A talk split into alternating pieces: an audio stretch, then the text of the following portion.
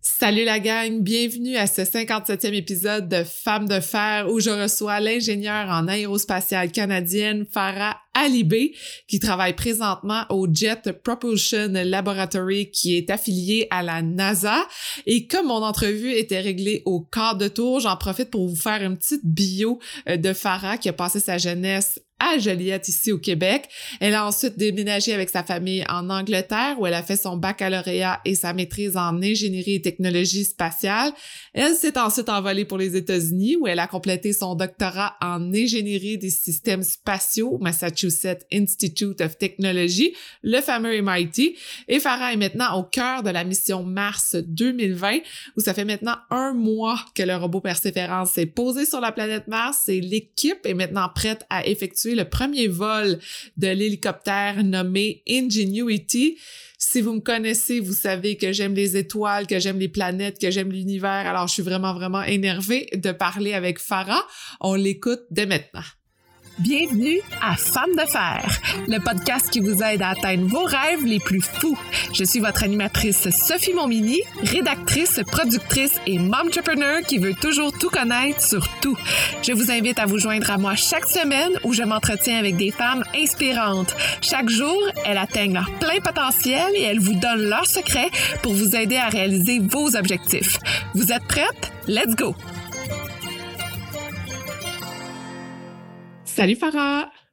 Bonjour! Urgence hélicoptère, c'est ça qui s'est passé pour notre ancien meeting qu'on était supposé de faire hier et ça m'a vraiment mis dedans parce que je suis une grande, grande fan, évidemment, de la mission. Je pense que j'ai dévoré toutes les entrevues que, tu as fait ici au Québec. Puis je suis une grande fan de toute façon de la NASA. Ça paraît pas, là, mais j'ai un chandail NASA. C'était pas voulu que je porte ça aujourd'hui, mais mon fils a décidé de ça ce matin. Fait que j'ai fait ça, ça part bien dans ce temps-là. Plongeons tout de suite dans le sujet. C'est quoi la mission avec cet hélicoptère-là? Parce que c'est une, nouvelle chose qui va se passer sur Mars comparé à Persévérance euh, qui est arrivé sur Mars. Oui, donc euh, Ingenuity, c'est ça son nom, c'est un hélicoptère. En ce moment, l'hélicoptère est attaché en dessous euh, de l'astromobile et on va le déposer sur la surface de Mars dans quelques semaines. Mais le but de la mission, c'est de tenter le premier vol sur une autre planète. Donc, euh, c'est quand même fou de dire ça. Ça mm-hmm. fait à peine 100 ans qu'on vole sur la Terre. Puis là, on s'est dit, ouais, on va aller sur Mars puis on va voler. Mais c'est vraiment une démonstration de technologie. Il n'y a pas de, il y a pas de but de science associé à ça ni rien. Mm. C'est, c'est vraiment pour démontrer qu'on peut. Qu'est-ce que ça prend pour voler sur Mars? Hmm. Et justement, qu'est-ce que ça prend pour voler sur Mars? Parce que ici, mon Dieu, ça a pris tellement de, d'essais, erreurs pour comprendre l'atmosphère, comprendre le vent, comprendre tout ce qui se passe normalement dans les airs. Est-ce qu'on connaît ce qui se passe dans les airs sur Mars? On connaît un petit peu, mais c'est sûr qu'on a appris beaucoup de, c'est pas vraiment une comparaison, une comparaison égale de dire, ah, ben, ça fait à peine 100 ans qu'on vole sur la Terre. On a, on a appris beaucoup de ce que ça prend pour voler sur la Terre. Mm. Mais ce qui est différent sur Mars, c'est que l'atmosphère a juste 1% de l'atmosphère de la Terre. Euh, puis comme on sait, si on, si on veut voler, l'atmosphère, l'air, c'est ça qui nous pousse, c'est ça la force qui soulève euh, les avions, euh, les hélicoptères. Mm. Mars a juste un tiers de, de la gravité de la, de la Terre, donc c'est on est un petit peu plus léger sur Mars. Euh, ça nous aide. C'est vraiment cette atmosphère qui est très, très euh, fin, qui est fine, qui, qui est difficile pour nous. Euh, mm. donc, ce qu'il faut qu'on fasse, nous, dans notre design de l'hélicoptère, c'est qu'il est super léger. C'est un mm. hélicoptère qui a 1,2 kg et les lames d'hélicoptère ont à peu près 4 pieds, donc sont plus longues qu'un mètre. C'est ça, c'est ça qui nous permet de voler sur Mars. On a aussi, bon, ça fait longtemps qu'on étudie la météo sur mm. Mars et sur notre robot, on a une petite station de météo aussi. Euh, qui nous permet d'étudier les vents. Ce qui est spécial sur Mars, c'est que la météo est assez euh, prédictible. C'est à peu près la même chose à chaque jour. C'est pas comme si ça change de jour à jour, qu'un jour on a un ouragan à 4 heures de l'après-midi, le lendemain c'est calme. Les vents, euh, les vents sont les mêmes à chaque jour. ça nous aide à planifier, à choisir une partie de la journée où les vents vont être un peu plus calmes pour nous hmm. donner une meilleure chance dans le fond. Depuis le début de la mission, j'essaie vraiment de comprendre, toi, ton implication. Euh, tu sembles vraiment au cœur de la mission. Pour ceux qui ne connaissent pas du tout, du tout l'ingénierie, la robotique, c'est quand même quelque chose d'assez précis comme travail. Quelle a été ton implication, justement, de, depuis le début de cette mission-là? Euh, donc, j'ai plusieurs rôles dans la mission. Avant le lancement, ben, avant l'atterrissage, je faisais partie de l'équipe qui faisait tout ce qui est les tests de conduite, dans le fond, pour le robot. Euh, ma job, c'est de, de s'assurer que le robot ne se perd pas sur Mars. C'est toujours mm. ça, c'est la meilleure façon de l'expliquer. Bon, euh, sur Mars, on n'a pas de carte, on n'a pas de, on n'a pas de GPS, euh, on n'a pas de, il n'y a pas de chemin à suivre. Mm. Euh, le robot doit savoir s'orienter, se diriger, savoir où est-ce qu'elle est la Terre, comment je vais parler à mes humains quand j'ai besoin d'informations. Mm-hmm. donc, on utilise en fait le Soleil, qui est une étoile, mm. pour se diriger. Mais en plus de ça, c'est ça, j'ai, je faisais partie de l'équipe qui a fait tous les tests de conduite. On a en fait un, ce que j'appelle un champ de Mars euh, ici au, JPL, qui est en Californie. Et on a une réplique de notre robot. Euh, mm-hmm. donc, euh, Persévérance a, une jumelle qui s'appelle Optimisme, qu'on utilise pour faire les tests de conduite ici. Mm-hmm. Donc, je faisais partie de cette équipe-là qui faisait tous ces tests-là. Maintenant qu'on a, on a atterri, que les tests sont finis, je fais partie de l'équipe d'opération. Euh, et j'ai deux rôles là, dans cette équipe-là. Donc, on a parlé un peu de Ingenuity. Je suis la personne qui, euh, qui dirige, euh, bon, qui fait toute la coordination des activités reliées à Ingenuity. Donc, on a, on, dans les prochains mois ici, on va passer environ 30 jours à faire euh, cette démonstration de technologie. Donc, toutes les activités de dire, OK, comment on va faire le, le, robot et l'hélicoptère est en dessous du robot, il faut qu'on faut qu'on trouve un endroit pour le déposer, il faut qu'on le dépose, il faut qu'on prenne des photos, il faut qu'on soit dans une certaine direction, il faut qu'on vole à cette heure-là, euh, il faut que se communiquent ensemble, qu'on puisse renvoyer ça vers la Terre. Tout ça, c'est ça, c'est tout. C'est mon rôle, c'est de planifier tout ça. Mm. Euh, mais en plus de ça, ça c'est comme un rôle spécial pour ce mois, mois et demi là. Mais le reste du temps, euh, je fais partie de l'équipe qui fait les opérations de persévérance de jour à jour. Mm. C'est un peu difficile d'expliquer ça, de dire, bon, comment on fait des opérations d'un robot sur Mars? C'est mm. pas comme si on était à la maison avec un joystick. C'est pas comme, c'est pas comme un jeu vidéo. Euh, parce qu'en fait, ce qui est difficile sur Mars, c'est que c'est vraiment loin. Euh, mm. C'est dire, c'est drôle de dire ça, c'est vraiment loin. C'est ça que Mais c'est parce que quand on envoie un signal de la Terre vers Mars, okay, on, on, parle à notre robot avec des sons de radio. Mais la radio, ça se déplace à la vitesse de la lumière. Mm. Fait qu'on dit, ben c'est rapide. C'est rapide, mais Mars, c'est tellement loin que la vitesse de la lumière de la Terre vers Mars, ça prend environ 15 minutes. Puis après ça, un autre 15 minutes à revenir. Fait que t'imagines si j'étais là en train de conduire mon robot, puis je lui dis, avance de un mètre. Là, ça prend 15 minutes de se rendre là, ça lui prend deux minutes de faire ça, puis là, il me renvoie. Ah, j'ai avancé de, un mètre. OK, je fais quoi? Ça serait une longue journée. Oui. à m'asseoir là toute la journée à l'attendre. Donc, ce qu'on fait à la place, c'est que nous, on travaille pendant la nuit martienne. Mm. Donc, à chaque soir, vers 18 heures, heure de Mars, euh, Persévérance nous envoie toutes ces données, nous envoie, bon, qu'est-ce que j'ai fait aujourd'hui, les photos, les choses comme ça. Nous, on fait nos analyses on se dit, OK, tout s'est bien passé, euh, on veut comprendre ça, on veut s'envoyer dans cette direction-là. On va prendre euh, toutes ces données-là et on fait un plan pour la prochaine journée. Hmm. Euh, donc, en équipe, on fait un plan pour le robot, puis c'est vraiment de jour à de minute à minute, de seconde à seconde. Puis chaque personne a son a son rôle. Donc, une personne qui fait le plan de conduite, une personne qui fait euh, le bras, une personne fait un instrument, une autre personne fait un autre instrument, des choses comme ça. Mhm.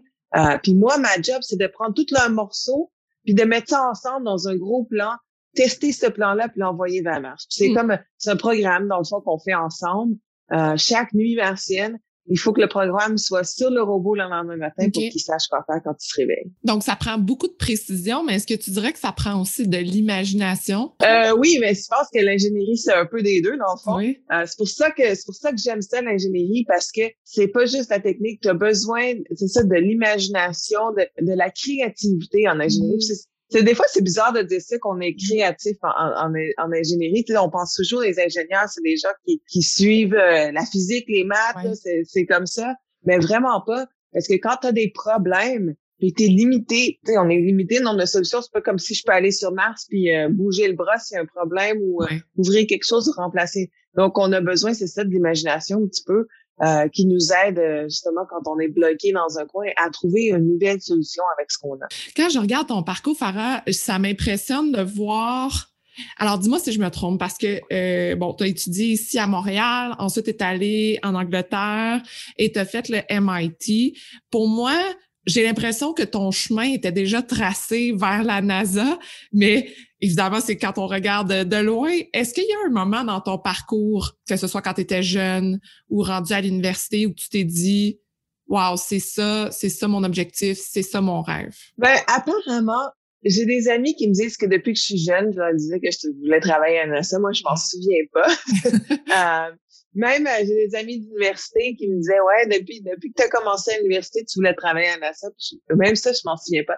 Mais bon quand j'étais jeune euh, j'aimais toujours euh, tu sais les films de l'espace. Je suis dans les années 90 donc euh, les films comme l'Apollo 13 Star Wars des choses comme ça. J'adorais l'espace.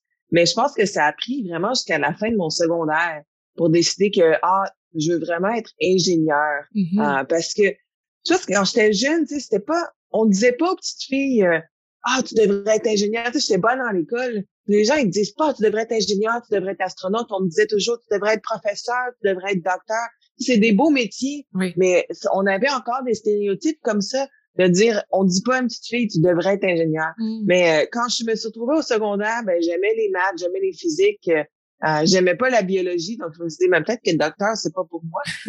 euh, ça m'a pris vraiment jusqu'à l'âge de 16 ans pour voir que, waouh, ouais, j'aime l'espace, je suis bonne en physique, je suis bonne en, en maths, puis je suis toujours en train de bricoler à la maison. Peut-être que je devrais être ingénieur en aérospatiale. Hmm. C'est toi euh, qui as découvert ça seul? Je pense que les gens, ils savaient autour de moi, mais ça a pris, ça m'a pris cette réalisation-là à hmm. moi de dire que, ah ouais, c'est peut-être ça que je devrais faire. C'est sûr que mes parents, j'étais toujours intéressée à plusieurs choses, puis ils m'ont jamais dit, ah, tu dois faire ça, tu dois faire ça. Mon hmm. père était ingénieur.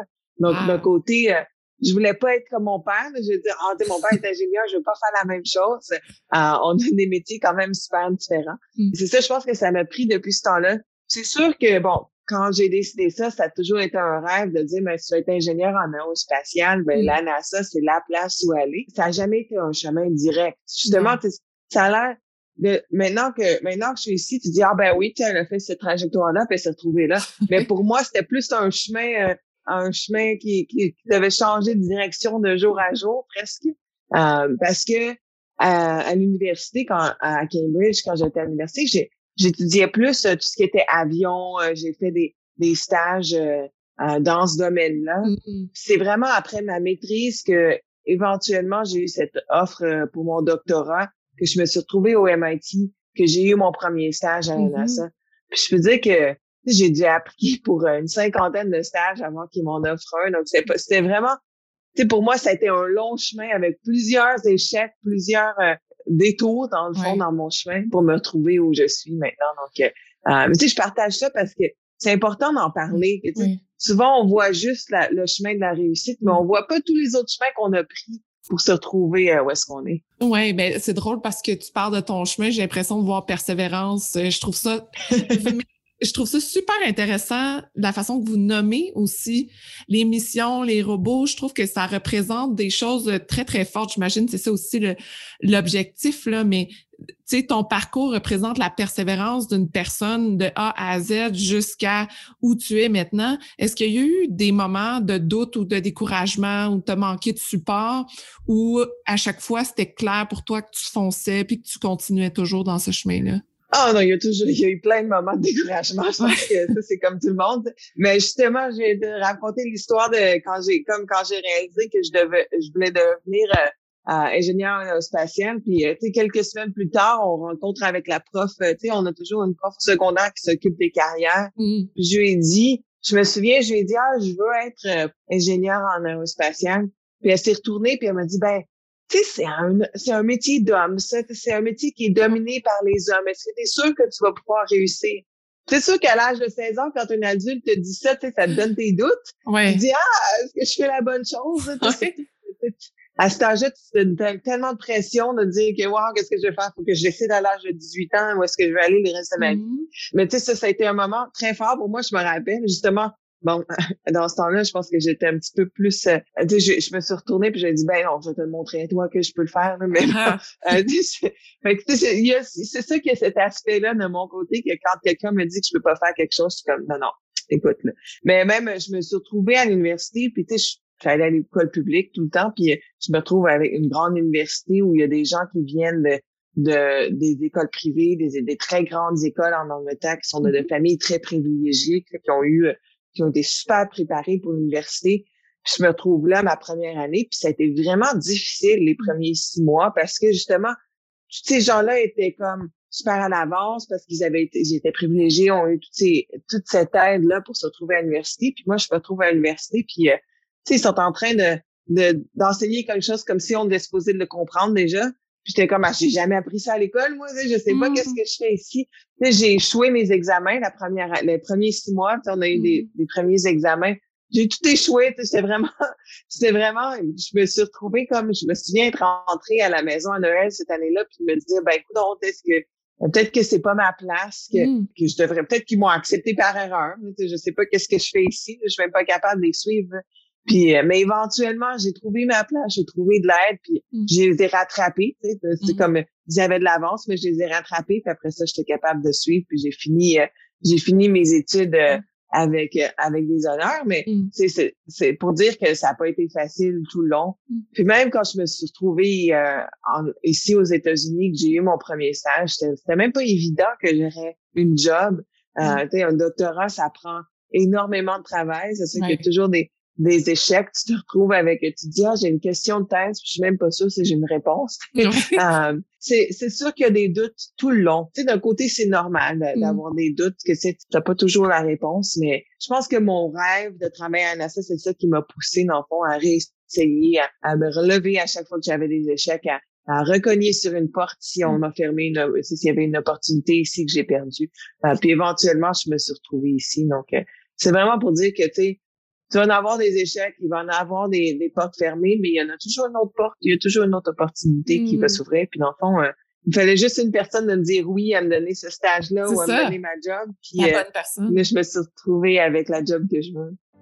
J'espère que vous aimez l'entrevue autant que moi et pour suivre toutes les nouvelles du podcast Femmes de Fer, je vous invite à vous abonner à la page Instagram Femmes de Fer Podcast. Est-ce que tu t'es senti intimidée d'être dans un monde d'hommes, entre guillemets, parce que les femmes prennent quand même un peu plus leur place, mais tu disais toi-même, tu étais quand même entourée de beaucoup d'hommes. Est-ce qu'il y a un moment où tu t'es dit, oh, c'est pas ma place, ou au contraire, tu t'es dit, non, non, ça, c'est ma place? Quand j'étais plus jeune, c'était pire. Ça s'améliore. Je pense que quand on vieillit, on, on, se retrouve un peu avec plus de confiance aussi. Mm-hmm. euh, mais tu sais, je me suis retrouvée à l'université où il y avait... Je suis allée au secondaire dans une école de filles. Donc, euh, mm-hmm. j'étais entourée de femmes. Puis là, je me suis retrouvée, qui c'est commun en, en, Angleterre en passant, c'est, je sais qu'au Québec, ça se fait moins, mais, mm-hmm. euh, mais en Angleterre, souvent, les, les écoles secondaires sont, sont séparées comme ça. Euh, puis je me suis retrouvée à l'université où en ingénierie, on est environ 20% de femmes. Il n'y a pas mm-hmm. vraiment de femmes de couleur non plus. C'est sûr que c'est, tu sais, quand tu te retrouves dans, dans un labo ou tu te retrouves dans un meeting, puis c'est tous des hommes blancs autour, tu sais, des fois, tu te dis, ben écoute, est-ce que je devrais m'asseoir à la table? Est-ce que je devrais vraiment être ici? Tu as, mm. un accent différent, tu as des expériences différentes, puis surtout quand on est jeune, tu veux pas être différent de tout le monde. Il y avait des moments où j'étais intimidée. En vieillissant, j'ai trouvé que sais, j'ai pris ce que moi je pensais avant que c'était une faiblesse. J'en ai fait une force parce que mm. Il n'y en a pas deux femmes aux cheveux rouges puis brunes, tu sais. Mm-hmm. Les gens se rappellent de toi. Euh, les gens te reconnaissent. Ça, ça aide, c'est sûr. C'est sûr que j'ai vécu de la discrimination. ça arrive encore de temps à autre.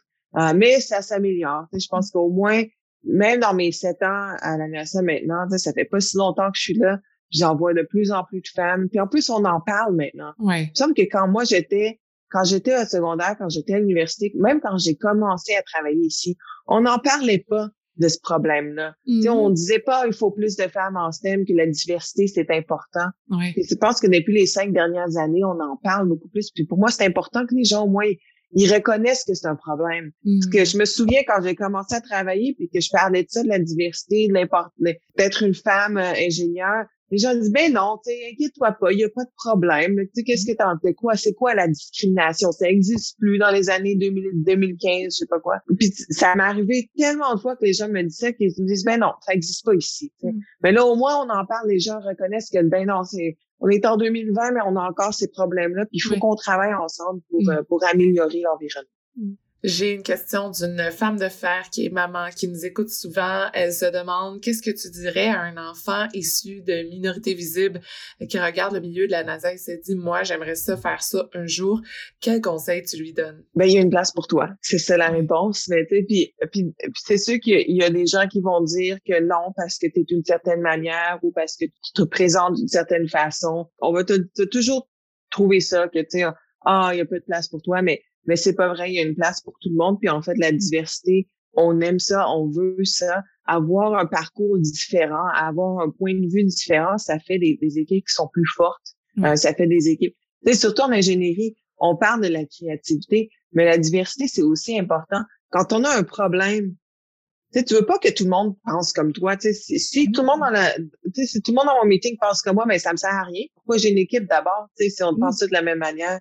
Mais si on a une, une, équipe diversifiée, qui a différentes expériences, qui voit un problème différemment, mm-hmm. ben c'est bien mieux parce que comme ça, on peut, on peut prendre ces opinions-là, prendre ces points de vue-là, puis d'avoir une solution qui est bien meilleure. Mm. Euh, donc, euh, non, je pense que ma réponse est toujours, il y a une, il y a une place pour toi, puis, puis reste toi, change-toi pas. Je pense que c'est quelque chose que surtout quand on quand on atteint l'adolescence, qu'on on veut être comme tout le monde, on mais ça, ça reste avec nous tu veux pas être différent vraiment. C'est difficile d'être différent. Euh, puis on veut se conformer, on veut être comme tout le monde. On, on veut parce que tu veux pas que les gens te dérangent, tu veux pas que les gens te niaisent. Puis, je pense que ça reste avec nous de, du secondaire. Puis quand une fois que tu te libères de ça, c'est un moment qui est tellement, ça fait tellement du bien de dire non, je veux être moi-même. Je veux me présenter comme je veux me présenter. Euh, puis ça m'aide dans mon travail de dire oh non, tu sais, je, je suis confortable ici, je vais trouver ma place les gens vont, vont devoir m'accepter comme je suis.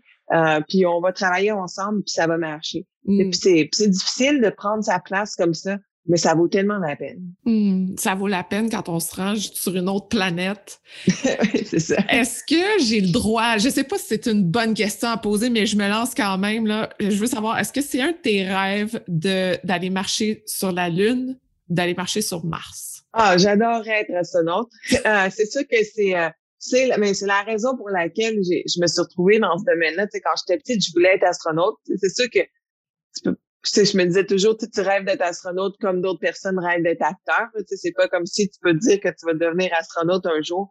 Mais oui, tu sais, je pense que une des raisons pour laquelle j'adore ma job, tu sais, c'est parce que je suis une, exploratrice au travers des yeux du robot. Euh, mm-hmm. donc, euh, avoir le privilège d'être une exploratrice, vraiment d'aller dans l'espace, d'aller sur une autre planète ou sur la Lune, ça serait vraiment un rêve. C'est sûr que c'est c'est pas facile. J'ai appliqué la dernière fois que qu'ils ont ouvert les applications au Canada.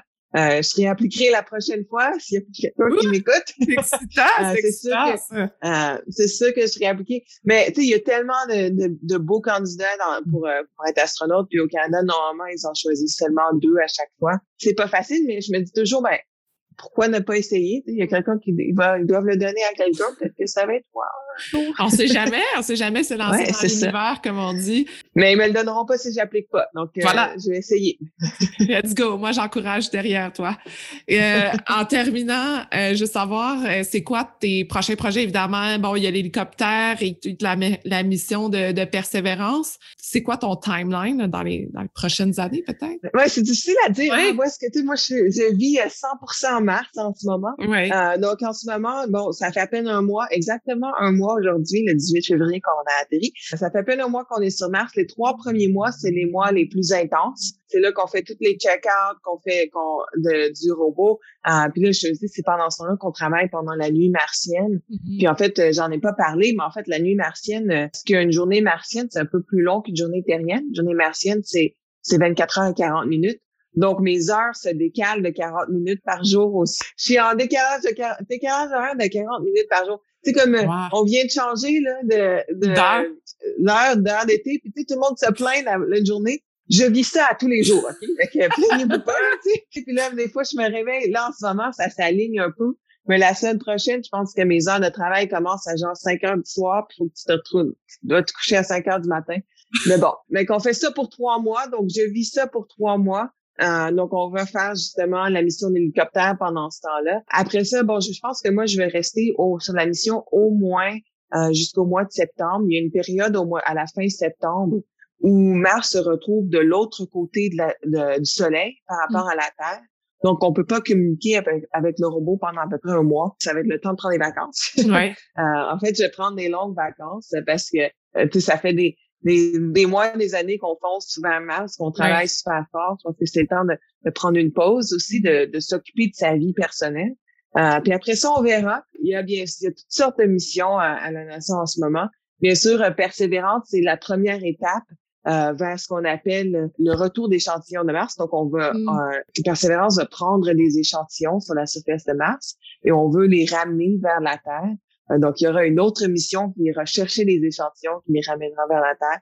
Donc, ça, ça serait quelque chose de, sur laquelle j'aimerais travailler. Euh, mais il y a toutes sortes de missions vers vers d'autres planètes, vers d'autres lunes. Il y a une mm. mission en ce moment que, que JPL prépare pour une mission vers la lune Europa, qui est une lune de, de, Jupiter qui, qui, a de l'eau en dessous de la surface. Donc, on verra. Euh, c'est une étape à la fois, mm. euh, mais je peux vous dire que dans les prochaines années, je vais continuer à faire l'exploration du système solaire. Mm, génial, j'adore entendre ça. L'exploration du système solaire. Moi, j'aimerais quand même dire, je suis autrice et l'univers m'inspire énormément. Et chaque fois que vous montrez des images, des sons, moi, je les regarde d'un autre œil pour l'écriture, pour mon inspiration, ma créativité.